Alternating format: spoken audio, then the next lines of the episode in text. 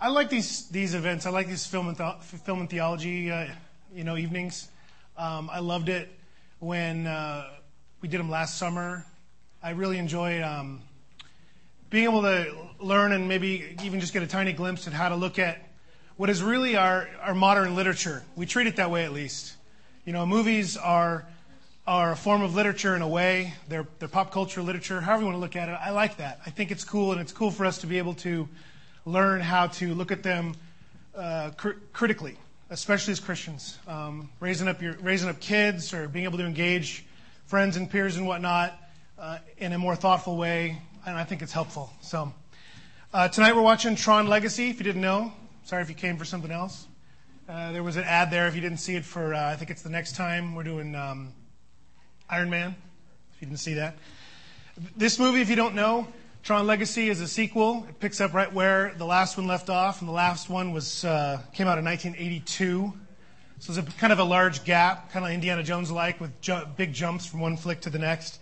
Um, the first Tron, you really can't talk about this one without getting at least referencing the first one. Um, had a lot of neon scenery and in many ways, it was sort of cutting edge computer technology with a little bit of you know computer graphics. And um, in one way, in one sense, it was kind of anti-communist, and in, in some ways, it actually was sort of pro-Christian uh, with its very simplistic um, philosophy or look at religion. Um, you know, you have a computer world's creator coming incarnate into a society where the collective sought to eradicate any belief in him in order to control his creation. That's fairly pro Christian. And theatrically, the film was actually quite a massive failure. A lot of people don't realize that. The reason why it, it got a little bit of success after the fact was the video game came out, and the video game was huge, and it also, um, uniquely enough, it actually brought in, um, it actually outgrossed the, uh, the original film release. Yeah. Um, all the live, there's a couple cool facts I like about the first one. We'll talk about this in the second one here in a second. all of the live action scenes inside the computer world, which uh, in both in both flicks is the majority of the film. In the first one, all the live action scenes were filmed in black and white. And then they went back and rotoscoped them and added in the sort of neon color. Everyone had a standardized kind of color for them. I thought that was kind of cool. I just I learned that myself when I was checking this out. Like a lot of Disney films, there's a hidden Mickey Mouse in the first one. Uh, many, uh, as well as many of the characters' names. This is common with Disney. Um, a lot of the characters' names in the film are uh, references or homages to people from within the genre that the film is about. This one being about computer programming. A lot of the founders or sort of the fathers to computer programming and programming languages. A lot of the names and terms within the first Tron are names from some of those people in, in the real world. So I thought it was kind of cool. Uh, for inspiration, when they were filming the first one, Disney actually had uh, several computer, uh, uh, excuse me, video game consoles set up throughout the set. Um, you know, just like you'd see in an arcade, not unlike um, what were in the film at Flynn's Arcade. Um, and uh, funny enough, Jeff Bridges got so addicted to playing some of the video games that he would often have to be yelled at by uh, directors and producers to get back to work on set because he'd be so engrossed in what he was playing. Um, for me, I think one of the most special things about the first Tron is you hear you have a, a new, new film that comes out. Parents take their 10 year old boy to go see a Disney film, and for the very first time, they didn't have a clue what it was about. Parents, that is. This film is, in a way, kind of geared directly to this unique new thing that is video games, and only the kid, kids really get it. And I thought that was kind of cool. So don't miss, don't miss little things like that. Um, so Tron Legacy, like I said before, it picks, picks up right where the last one left off. The uh, 82 Tron was, like I said, plainly, very simplistically Judeo-Christian, spiritually speaking. But Tron Legacy, the one we're watching tonight, its theology is significantly more complex. Uh, and I, I, would say it's more of a huge blending of the world's religions. Uh, I'm not saying yay or nay, I'm just saying it is. Um, we can find decent amounts of biblical parallels throughout, but we can also find very, very clearly pagan ideals trickled within as well. Overall, this film, I think it has uh, amazing special effects. Uh, I think it has a great script. That's very subjective opinion, of course. Um, I like the writing in this film. Um, I, I think it does a good job of combining it and taking it further from the sort of the ethos of the first Tron. But I would say that the acting is decent. I, and what I mean by that is it's not over the board mediocre. I think there's some that some of the some of the actors do really great, and a couple kind of bring it down. and that's just my opinion, because um, I'm trying to look at it critically, just like just like you should as well. I get ex- I'm excited about the hype of the fi- of the film. Um, my kids love it. Uh, we own it. It's it's exciting, and I can I can enjoy the film as a whole, and yet still not care for a, a character or two. Um, Steven Lisberger, he's the creator and the producer of the original Tron. He was kept on board by Disney for Tron Legacy, but he was mostly just there for reference. He was there as a producer for reference and continuity. So there were times when the writing and the creation that they wanted there to be a consistency with the overall picture of the first one, and that's the way he was able to contribute. This film was Joseph Kosinski's directorial debut. You think of a film of this magnitude that, that Disney clearly put a ton of money behind I think it's actually quite surprising that they would permit it to be some guy's directorial debut. In fact, if you go to imdb.com, the Internet Movie Database, and you look up this, the director of this film, he has two credits to his name. And it's the film he's working on now after Tron is the second one. I think that's kind of funny. It's for, it seems a little unorthodox for someone like Disney. Uh, and the actors, you've got Jeff Bridges. There's only two actors that were in the first or in the second. Jeff Bridges is one of them. He returns as Kevin Flynn and Clu, two separate characters and Bruce Boxleitner as Alan Bradley and Tron. Uh, a couple, uh, we have got one fairly new guy. He was new to me. Uh, Garrett Hedlund. He plays Kevin Flynn's uh, now grown son, Sam Flynn. He's been around a little bit. I was surprised to find out he was in Friday Night Lights. He was in the more recent um, version of Troy. Uh, and he was in Eragon, which surprised me because I'd seen that and I didn't remember him. But he's a Minnesota boy. And um, oddly enough, he wasn't even born until uh, two years after the first Tron came out. Um, in my opinion, he's actually the poorest character in the film. That's just me. Olivia Wilde is sort of one of the other main characters. She kind of rounds it out. She also is just a mere kid, born in the 80s, same, same year that, uh, that Garrett was born. Uh, you've, you've more than likely seen her around if you watch television. She's been in two pretty popular programs, The OC, and she's in The House currently. And she's, come, she's in a new film getting ready to come out called Cowboys and Aliens. I actually think Olivia Wilde's contribution more than makes up for Garrett's underperformance. I think uh, she doesn't just balance him out. I think she did such a good job that she, um, in, in many ways, kind of outshined him. Um, before this film, I only knew her from, from House, um, but I thought she did, she did a good job. Um, there's this, I want a little special side note. You'll see a guy in there that you'll recognize, maybe. He isn't even credited in the film. It's uh, Cillian Murphy. He played Scarecrow in the recent Batmans um, decent, decent sized role in the two, the two most recent Batman films. Uh, and you'd think a guy of that caliber would, would have a credit. Um, and, and uniquely enough, his, the, the character that he's playing is, is not just an unnamed guy. He's playing Edward Dillinger II. And if you know Tron 1, the 82 Tron, Edward Dillinger was the antagonist. He was the bad guy. And to, to think this guy is the son of that guy, you'd think it'd be relevant. I think they're doing that, um, opening up a door for a probable se- sequel or something like that down the road. That's my opinion.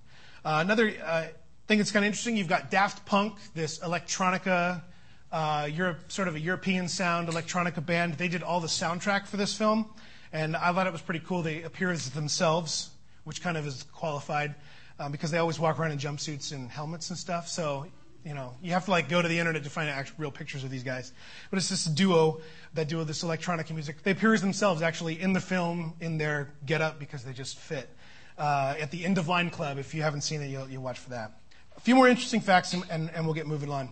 Um, the filming for this actually only took 64 days, just over two months was all of the filming. But post production lasted 68 weeks so well over a year to, to post-produce this film. Um, you'll see throughout, if you haven't seen the, some of the marketing for it, these skin-tight suits that everyone wears while they're inside the computer world.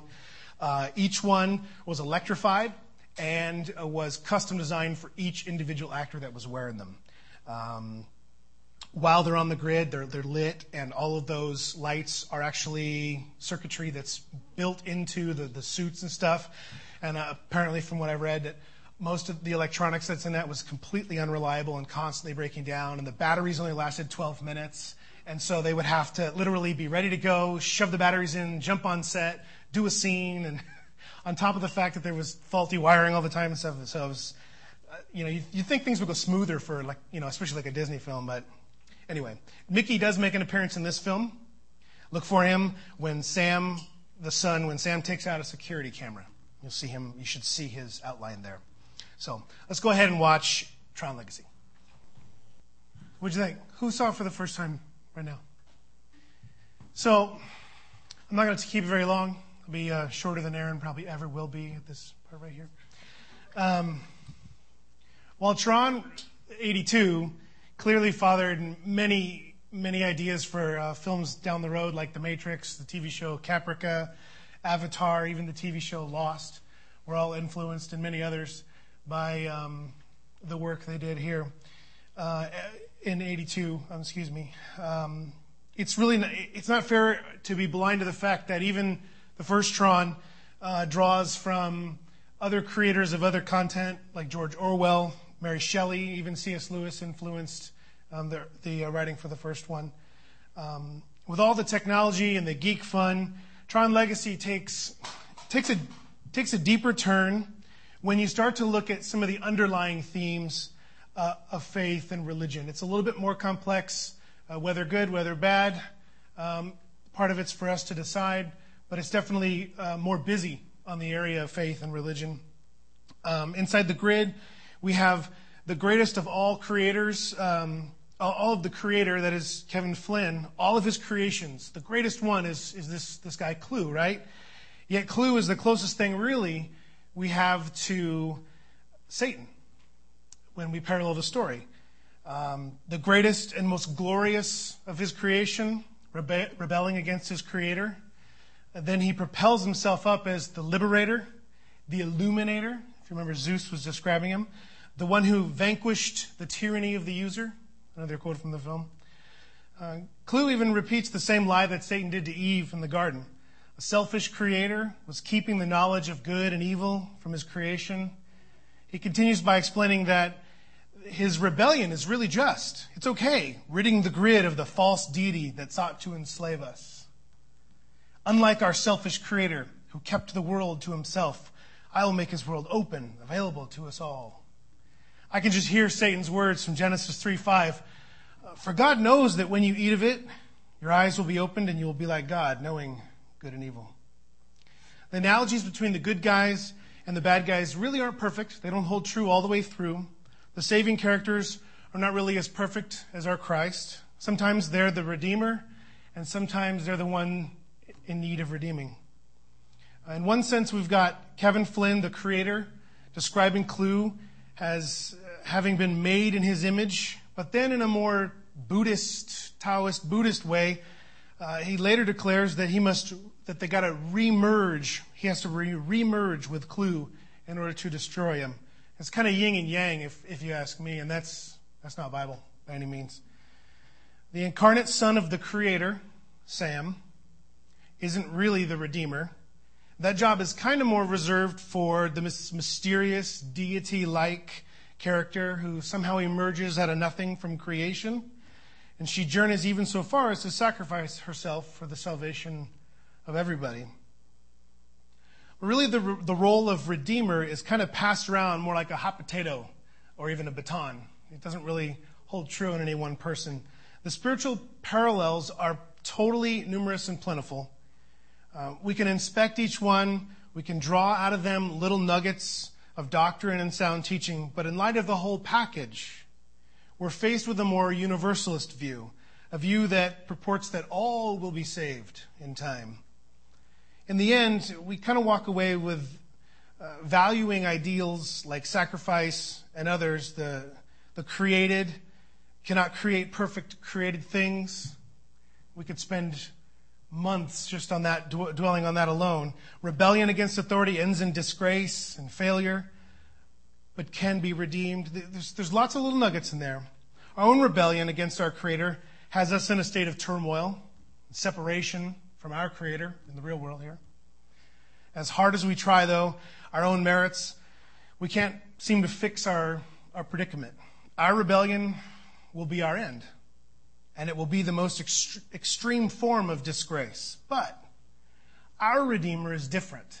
He doesn't pass the torch. He doesn't need something mysterious to come alongside him redeem, and help him redeem all of creation. He doesn't have his father lay down his life for him. There's a little twist there if you remember that from the film. No, he chooses to fix the problem. He chose to be that one and final work, that perfect effort that ends not in disgrace, but grace. And it's free.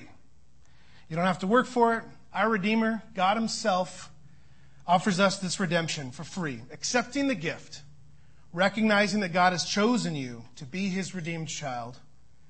Now, as an heir to His kingdom, it moves you from the bound for destruction column. Think about it in a computer programming, little, to the redeemed forever column. What will the Creator say to you on the final day? Will He say, end of line? Or will He say, well done, good and faithful servant? Enter into the joy of your master. Let's pray. Father God, thanks for giving us an opportunity to uh, look at pop culture, see how some of your truth finds its way in there, Lord. And Lord, I pray that you would help raise us to be people who are critical of what is cool and trendy around us. Help us to look for the truth while at the same time be cognizant of those things that are wrong. I pray, God, that we will uh, enjoy each other in fellowship and in community, that we can have fun being entertained, all the while knowing at the end of the day we're to serve you. I pray, Lord, that uh, you would bless us time, uh, take us home safely. I praise you, God, for this busy weekend as we're all coming into. Pray these things in Jesus' name. Amen.